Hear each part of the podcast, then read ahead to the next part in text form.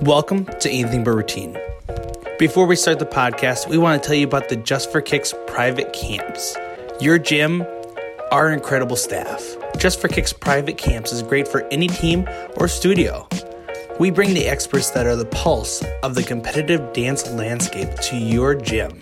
Book a Just for Kicks private camp today. Email us at support at justforkicks.com.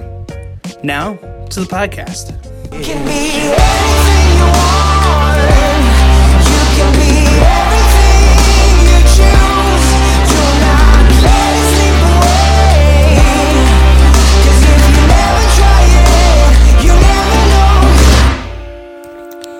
Talk right now to team captains. So I've coached 45 years, so I've been through a lot of different captains, and I still love what I do. Today I met with my captains for the season that's coming up, and I always try to spend some time with my captains because what we do behind the scenes will really help the team. Tonight, I'm meeting with the rest of the seniors because I realize it's not just the captains that make the team, it's the senior leadership. And eventually, I will be meeting with the rookies.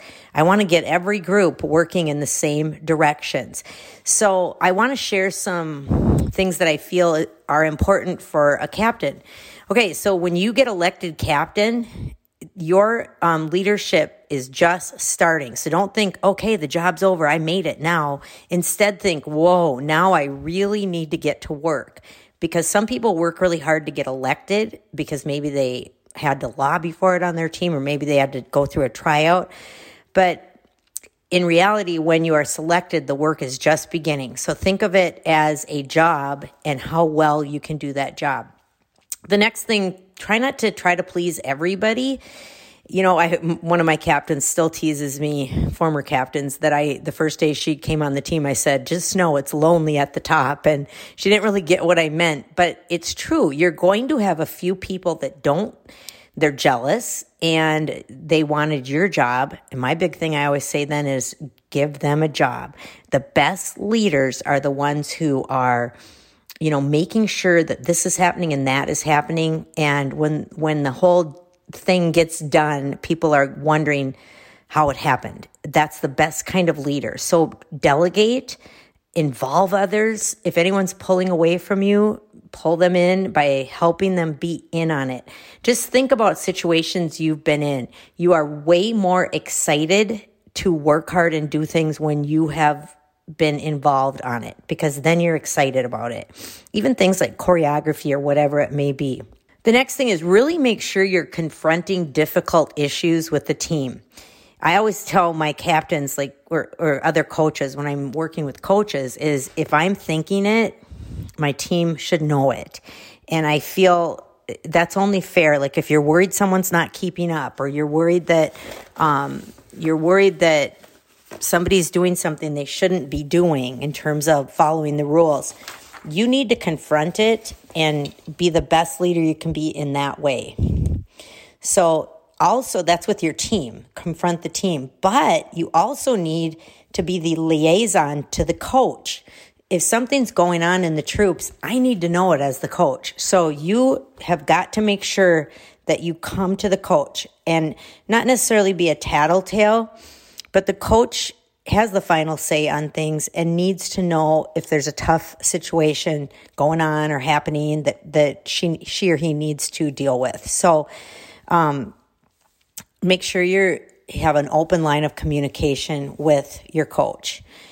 Another important thing is remember that you are mentoring the younger kids. You need to know their names. And like if it's, if you're a dance, dance captain that's been at a studio or has a middle school team, you need to be knowing those little little kids' names and mentoring them and realizing they are looking up to you. You know, they're looking up to what you're doing and what you're not doing. You should know their names and always be noticing them with a thumbs up or uh, lifting your eyebrows like a nod. They need to know that you know who they are and mentoring them. Like whenever you can, it's really important.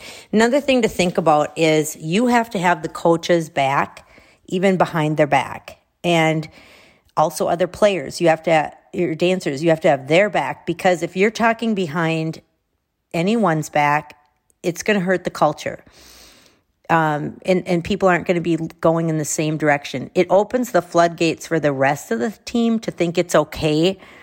And that pattern could eventually destroy the team. So, really think about um, honor the absent. You know, if you've gone to top 21 training, one of their big lines is honor the absent because, and sometimes, it, you know, it's good to think that way. If someone's not there, would you say this to their face?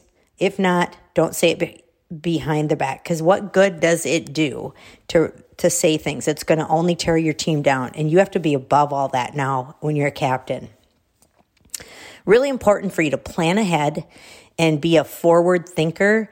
And some personality types have struggles with this, but if you can be as organized as you possibly can, get things you know, help get things ordered that need to be ordered. Help remember what maybe the coach is forgetting. Um, I always say to my coaches and my directors that work for me, and this goes for captains too, is move up your deadlines. Like make a fake deadline for yourself so that you're pushing hard and then you can coast into the events. So remember that you're a leader on and off the dance floor. You are a leader at school. You're a leader at the mall. You're a leader at church. You're a leader when you're babysitting. All of your actions should be such that you want to see them in the kids you are leading. So remember that you can't just lead once in a while. You have to lead all the time. Um, okay, a big one is as a captain, you have to be giving the most effort of anybody on the team. You can't expect to give 80% and get 100% results because they are watching you.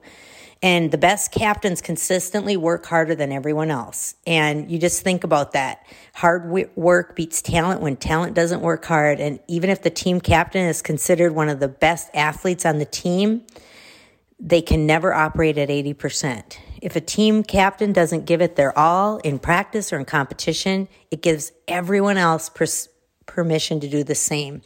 And I always tell my captains, people are watching what you do, not what you say. And think about that long and hard. People are watching what you do, not what you say.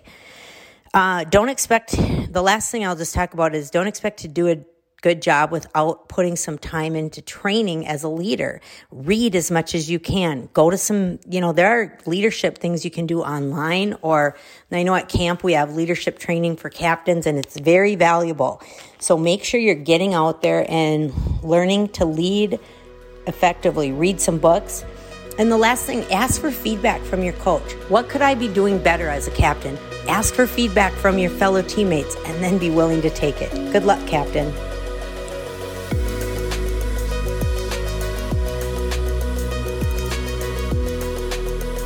Thanks for listening to Anything But Routine. If you like the podcast, subscribe and give us a rating. We'll see you next time.